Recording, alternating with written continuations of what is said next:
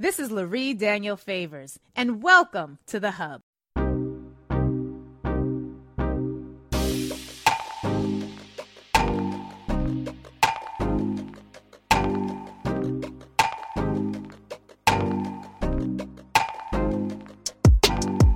This is someone who knows a lot, I think, about cooperative economics, and she's going to talk with us a bit today about what that looks like when it comes to our neighborhoods. Annalisa Carter is a professional realtor, licensed in Washington, D.C. and Maryland, currently working at Keller Williams Preferred Properties Brokerage. She generates multi-million dollars in sales, and throughout her tenure at KWPP, she's built a dedicated career as a top producing agent specializing in first-time homebuyers, military, relocation, investment properties, and luxury real estate. And by way of background, she's a native Washingtonian with Afro-Caribbean heritage. Welcome, my sister friend. But we are welcoming her here today because she's going to help us and take all of her expertise and think about how we employ it to buy back our own blocks. Annalisa Carter, it's a real pleasure to have you here. Thank you for being with us today. Thank you so much for having me, Lurie. Absolutely, absolutely. When I hear phrases like buy back the block, I'm like, yes, tell me more and say more.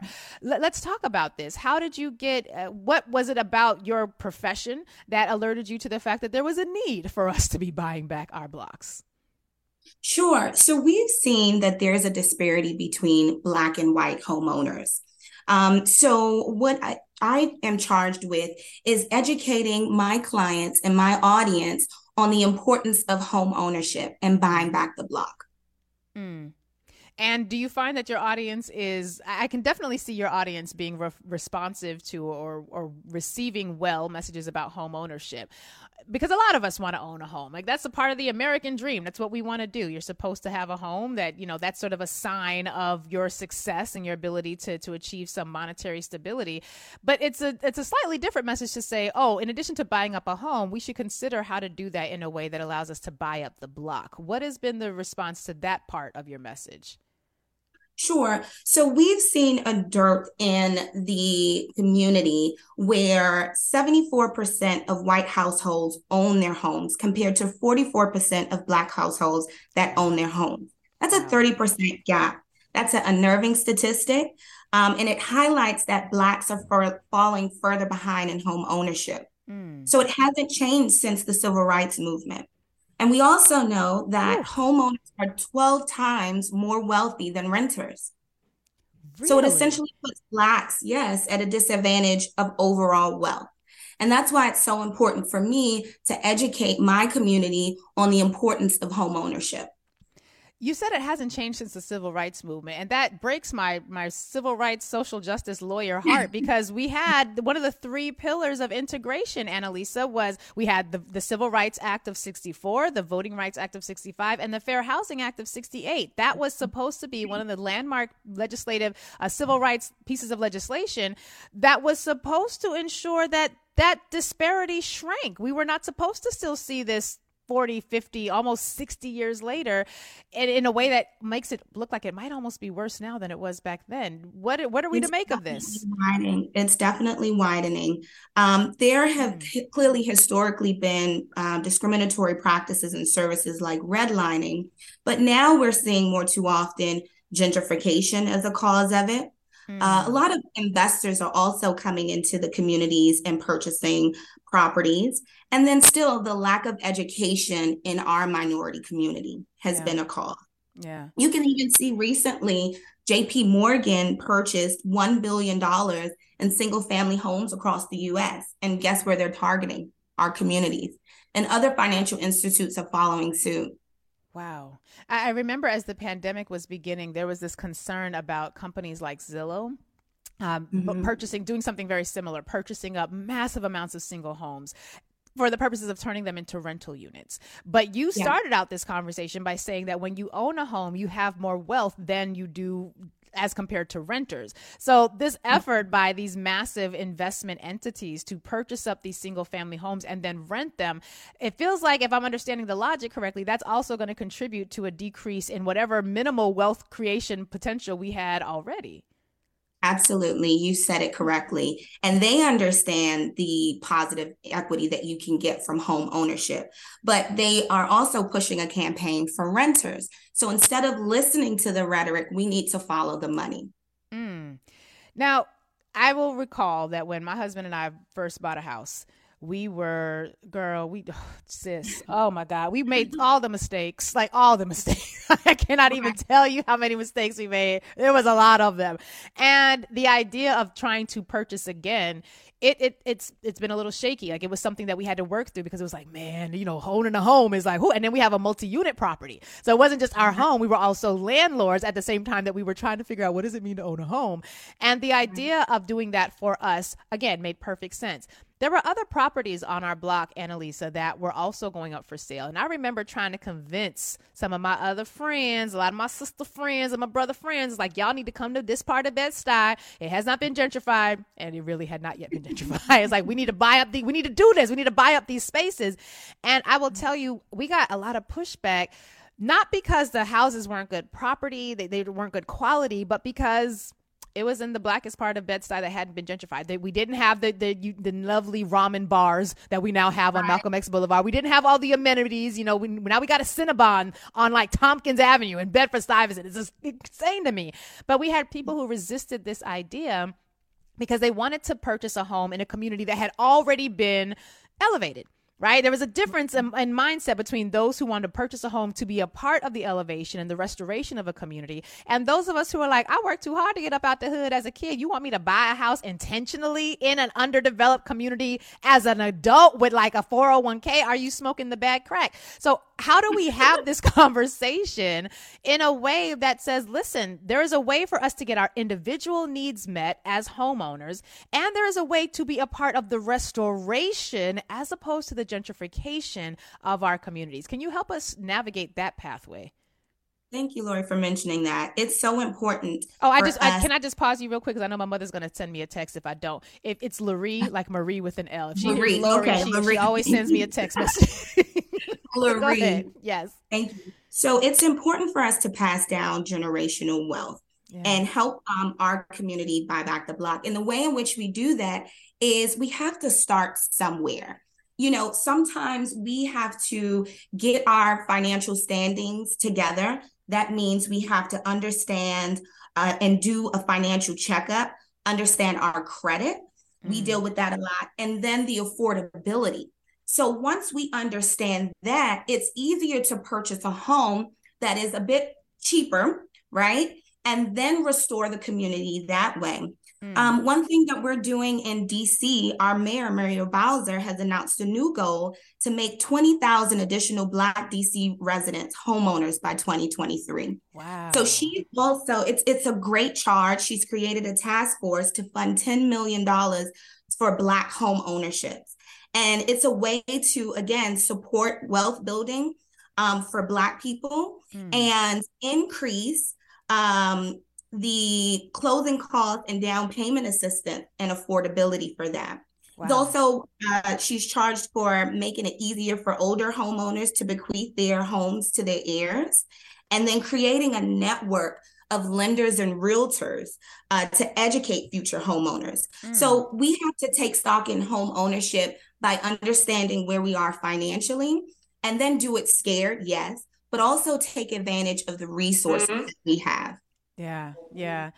One of the things that always has sort of been at the back of my mind was that a lot of times when we're comparing ourselves at an area where we're just beginning, we will compare ourselves to entities that have been in existence for a really long time, right? So if I'm starting a mom and pop restaurant, my customers and myself might compare myself to my entity, to other entities that have been around for a really long time. And there's this buildup phase that a lot of us sort of gloss over because we're like, I'm going to be the next blah, blah, blah, blah. And we envision ourselves being these amazing, you know, whether it's community investors or builders or what have you, or entrepreneurs. And we often forget to factor in the build-up phase. And this idea that I can purchase in a community that is not yet built up, but I can be a part of the buildup. Do you find that that is a hurdle that your clients have to overcome? Because, again, if you're thinking about being a homeowner, you're not necessarily trying to be DW Gurley, right, who was one of the wealthiest black men ever, who was like, oh, is this Tulsa, Oklahoma, where I'm at right now? Boom, I'm going to lay down foundation so that we have the most thriving, one of the most thriving black communities in the nation. That's a different mindset than just I'm going to get mine and get a house for myself. How do we shift from I want a home for my family so I can create intergenerational wealth for my bloodline to I want to be a part of this effort that Annalisa Carter is talking about to buy up the entire block so that it's not just my family that's benefiting individually, but we're having an Ujamaa approach to this, a cooperative economics approach where we are purchasing property in mass, maybe through collaboration if you can't do it on your own, becoming your own small home purchasing group with you and other similarly minded folks. How do we talk ourselves into being in that element of homeownership as opposed to the kind that we traditionally see, which is me, myself, and I, and my bloodline that I'm primarily concerned with? Well, I can tell you that it starts with just a conversation. I have had seminars, workshops, just educating our audience. They really don't know. They don't understand the benefits that you get as a homeowner versus renting, right? The tax benefits that you get each year, building equity over time, just me spending time with each client talking about equity and equity building. It's just for them, it's just a concept that they've never even seen.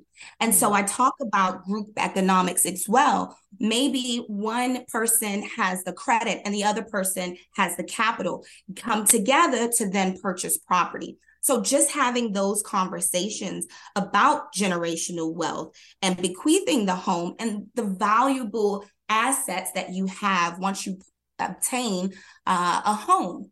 And so, and I talk to first-time home buyers especially, right? So they want their dream home. And I tell them, maybe you won't purchase your dream home as your first home, but you can use your first home to leverage to then purchase your dream home. Right. If you stay in your house maybe 5 to 10 years, you know, you can build so much equity to one, fix up the current home that you're in, especially if you're buying back the block, to start a business, to send your kid to college, to then buy your dream home. So there's so many things that you can do with home ownership. And it just starts by having that conversation with them. I'm so glad you mentioned the equity because, again, this was something my husband and I, when we first purchased our home, we didn't really understand as well. And unfortunately, we had some older black couples who sort of took us under their wing. They were like, okay, new homeowners, we're going to help you out. It's like we had the Brownstoners Club in Bedford-Stuyvesant. And we had a lot of folks who had been down where we were trying to go who were really supportive of us and helpful for us. And that has been amazing in terms of investment because we have more than tripled our equity in this property. And one of my friends was like, y'all moving to Jersey, you going to sell the house? I was like, is you crazy? That house is the retirement plan. That's the college fund. Like, what are you crazy? So what you can do with the equity that you build up in your home, if you have wise counsel, and it sounds like that's the type of counsel you're giving your clients, is absolutely amazing.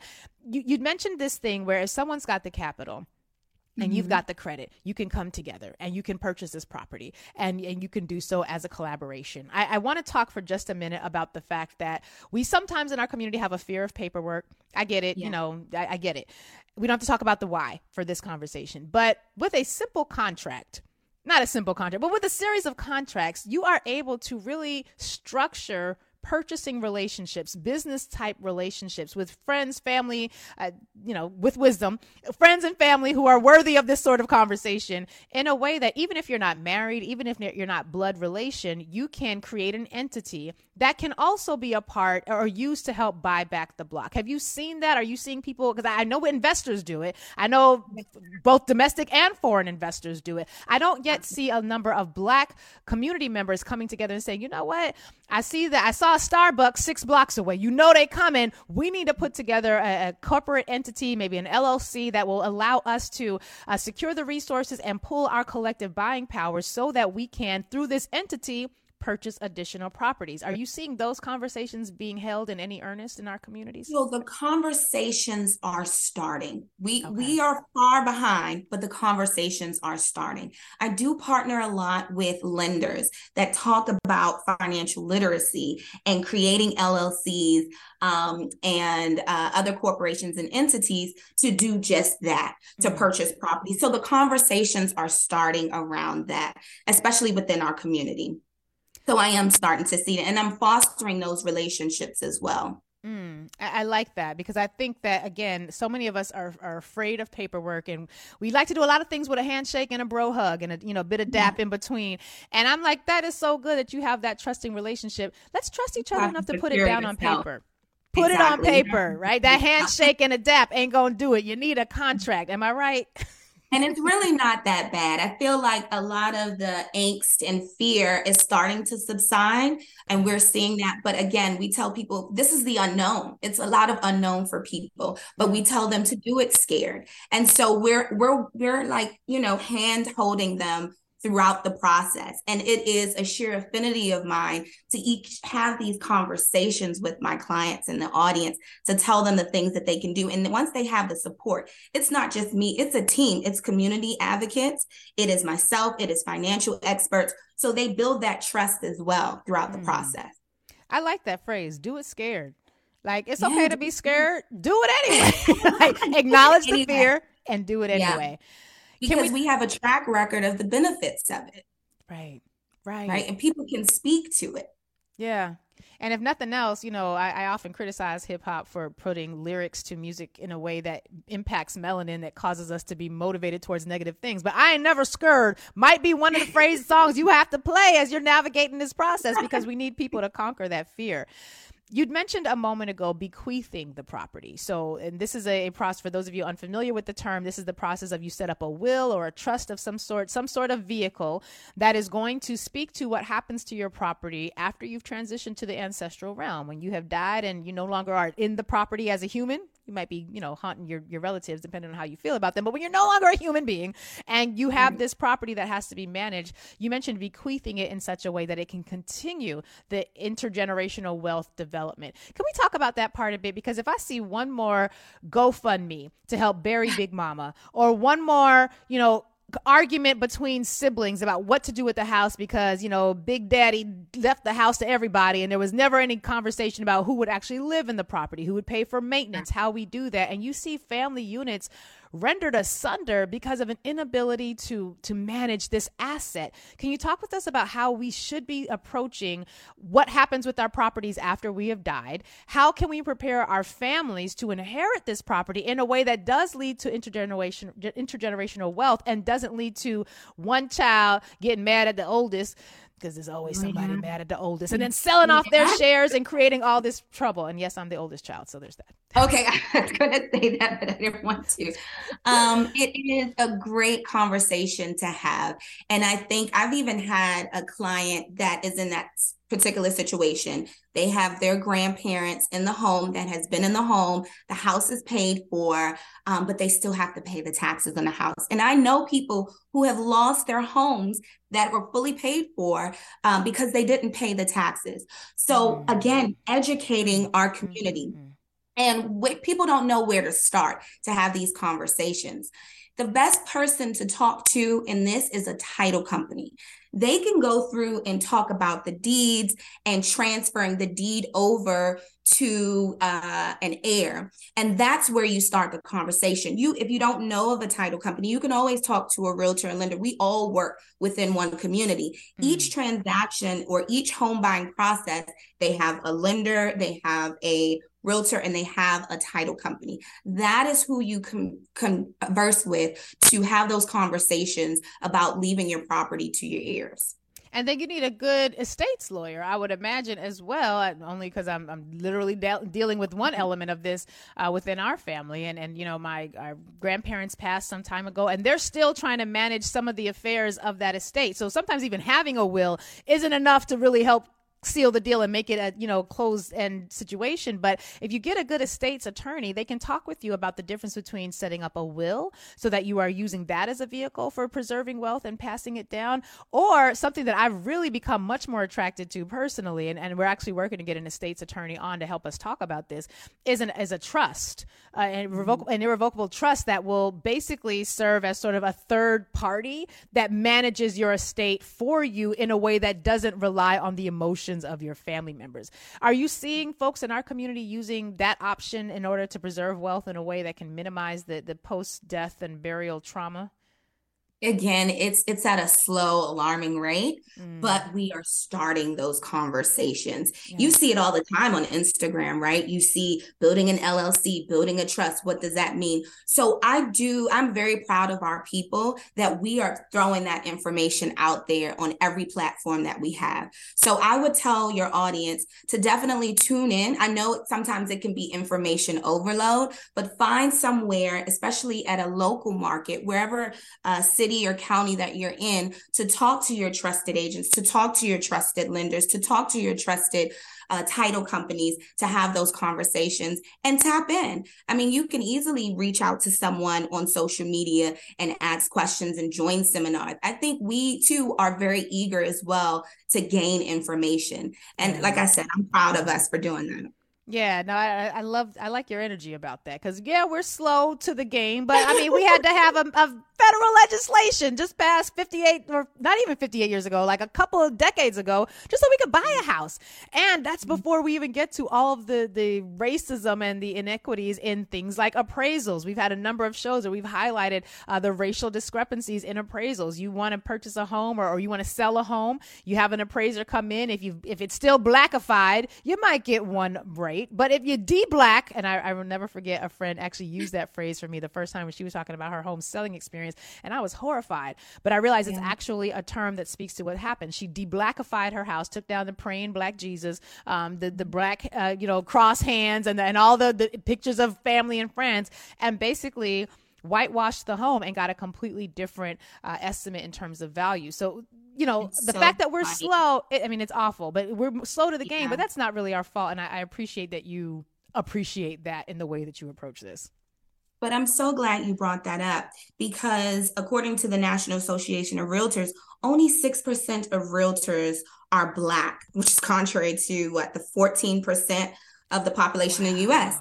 So we as realtors, we have to do a lot, and we deal with a lot of institutional racism as well that we try to combat. And you mentioned something that's so important, because when I have listings, I go into the house, of course, depending on the area. I have 2 yard signs, so my marketing is different, right? So I have yard signs. If I'm in a historically Black community, of course, I'll have my beautiful picture up there. But if I'm in another area where it's predominantly white, the price points are higher, I make sure all of my marketing materials don't have my picture. I don't have my picture on my yard sign. And again, what you just mentioned, going into the homes, of course, you tell them to change the paint to a neutral color, but you also want them to take down the African-American art and paraphernalia as well, because you want them to, again, get the maximum amount for their home, and you don't want anything to deter them from getting potential buyers. Can we talk about maximum amounts for a minute? We were really blessed when we purchased our first home, because we bought from an elderly sister named Miss Davis. Now, Miss Davis's house had been on the market for quite some time, like over, 6 months. And this is when the market was hot, right? Could nothing be on the market in Bedford-Stuyvesant and Brooklyn for 6 months and not something be wrong. Again, we weren't really smart. We bought our house in the winter. It had just been a snowstorm, freshly fallen snow. The block was beautiful. We walked into the house. We see the arched doorway. I'm like, oh my God, this is my dream home. It was not my dream home.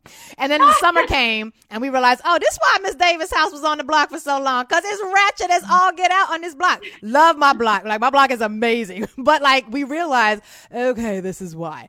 But Miss Davis actually also had made a decision that she was only going to sell to a Black couple. Like, she was not going to sell to the newcomers to the neighborhood. She was not going to be the one to bring gentrification to the block. And I appreciated that because, one, we benefited from that. She was willing to price it, not at the top value that she could have gotten, but she priced it in a way that we would be able to, people like us would be able to afford. And I think there's something to be said for, yes, we want the maximum dollar, but there are times where we can be thinking critically about, I want the maximum dollar, but from whom? And if the person, the group I want to purchase this home is a part of my community, I may have to be more sensitive to the value differentials. Like, we have this situation in Brooklyn where if you sell a brownstone that you own in downtown Brooklyn, let's say you're in the Park Slope area or you know, Cobble Hill area, you might get $3 million for that property, $4 million for that property. And you can come to a neighborhood like mine at Bed-Stuy and put down cash for a $1.7 million property and still have money left over. And I can't compete with that. Like, residents can't compete with that. And there is something, I think, to be said for Black homeowners when we choose to sell, choosing to sell, being mindful of that, making sure we get the bag, because I'm not saying you ain't got to get the bag, but also being conscious about to whom we are selling and the way we preserve community once we are not intending to continue to be a part of it. What are your thoughts about that? So that's interesting, because I hear you and I understand where you're coming from, but think about the obverse, right? That you have our white counterparts, they may do the same thing. We want to keep this community as white as possible. Oh, they do. We know they do it, right? We don't want any others to come in. You know, there goes the neighborhood. So you don't want that rhetoric as well. So it's interesting when you have contracts, and that's why you have these third parties. You're not directly talking usually to the sellers or buyers directly. They don't interact. It's the representative of their realtors on both sides. Mm. So when you have that, you know, the seller or buyer doesn't see the name of the buyers necessarily, because then you prejudge it. Even realtors, I know some realtors that have changed their names because it may be too ethnic, because that may deter people from buying. So again, you can make that claim, but you don't want the obverse to happen as well. So you want to be as equitable as possible. So I will say I want to be equitable within the reality of a white nationalist country. When we know white folks is doing that, we know, according to the Pew Research Center, more than 75% of white people don't actually have a Black friend. So we know that they are definitely doing that. I settle on comfort with the difference in intention, right? If your intention is to keep Black people out because you think it tears down the neighborhood versus, and so you will only sell to a white person versus a Black family who's trying to preserve a sense of community. That, to me, those different purposes may create different outcomes, but I hear what you're saying. I definitely hear what you're saying, but I will say this: when me and my husband sell this house, we looking for us to sell the house to. But with the idea being, we want to make sure that Black people are able to, because if I do what everyone else is doing in the market, Black people will be priced out. Like, they'll never be able to compete if I have a purely market-driven approach. And so I think part of my Ujamaa understanding is that I want that bag because I got kids, we got to put through college, I need a retirement fund to be supported. But I also want to make sure that the people who are longtime residents in my community have the ability to stay there. So it's a walk and chew gum sort of approach that I'm trying to take. But I hear you, because we know what it looks like on the other side. And kudos to Muriel Bowser from DC for putting forth this initiative for Black homeowners, because she understands how expensive it is to invest in DC. It's gone up dramatically, and it's important to preserve the culture and the identity. I mean, we were once, you know, the Chocolate City. Yeah. So, you know, preserving the Black community in DC is very important. Yeah. And so kudos to her for doing that. Do you think that that's a model that we should see other mayors employing actively? We've got a number of Black mayors around the country who are also grappling with housing insecurity and wanting to increase Black homeownership. Is this a program that you think others should be looking at to perhaps mimic in their own jurisdictions? Absolutely, especially like in Atlanta, because they're getting hit hard with the investors and these mega landlords that I was mentioning coming into and buying up their homes. And it's literally they can't compete. You know, a single person or family cannot compete with a large institution. And so I think communities like that, it's very, very important for sure. we're going to have a lot more to say about home ownership and community building. You know, we talk a lot about the theories behind why we want to bring our communities together. And there needs to be some, yes, we have the heart and we have the passion, but we also need the expertise, and we need the technology and the technical expertise that will allow us to do so in a way that does empower us going forward. So in addition to this conversation, throughout this year, y'all, Urban View, I want to bring on appraisers. We're trying to find some black ones. It's been a little rough. It's been a little rough. So, Annalisa, if you know some black appraisers, let us know. I can definitely refer you. Okay, Shayla. Shayla, I need you to reach out to Annalisa because we need some black appraisers to have that side of the conversation. I want to bring on people who have done this before. I've seen a number of examples of groups that have gathered, not related, but just black folks who want to do good for the community, who come together, set up the proper legal structures, have the proper contracts in place, the proper agreements and side agreements together. And they are doing exactly what you're talking about, Annalisa. They're buying a property, yes, but then they're leveraging that to branch out from within that ground zero, that baseline property, and using that as a way to purchase additional units, rent them out at affordable prices. So these are folks who are not saying, well, I'm going to buy up this block and then I'm going to jack up the rents. No, they've got a community mindset approach, an Ujamaa approach. We're going to buy up the block, make sure they have good landlord-tenant relationships for those who are renting. If we're not going to sell the property, make sure we're taking care of the units so our people don't live in squalor. These are things that we have had to do before the Fair Housing Act. And unfortunately, in light of the statistics you shared at the very beginning, Fair Housing Act or not, these are things we definitely still have to do now because these problems are growing and so is the gap. So I'm really grateful for you joining us today and being a part of our conversation. How can the audience connect with you, follow you, and participate in the webinars and the seminars that you have that talk about these topics and more? Sure. So you can follow me at Annalisa Sells DMV on Instagram or Facebook. And that is Annalisa, ANNALISA SELLS DMV. Or you can look at my website at AnnalisaSellsDMV.com. AnnalisaSellsDMV.com. It's been a real pleasure having you here. And it's such a shame that your beautiful picture can't be everywhere because you're so beautiful. My God. I hate racism. I hate it. Thank you for being with us today. It's been a real pleasure having you here.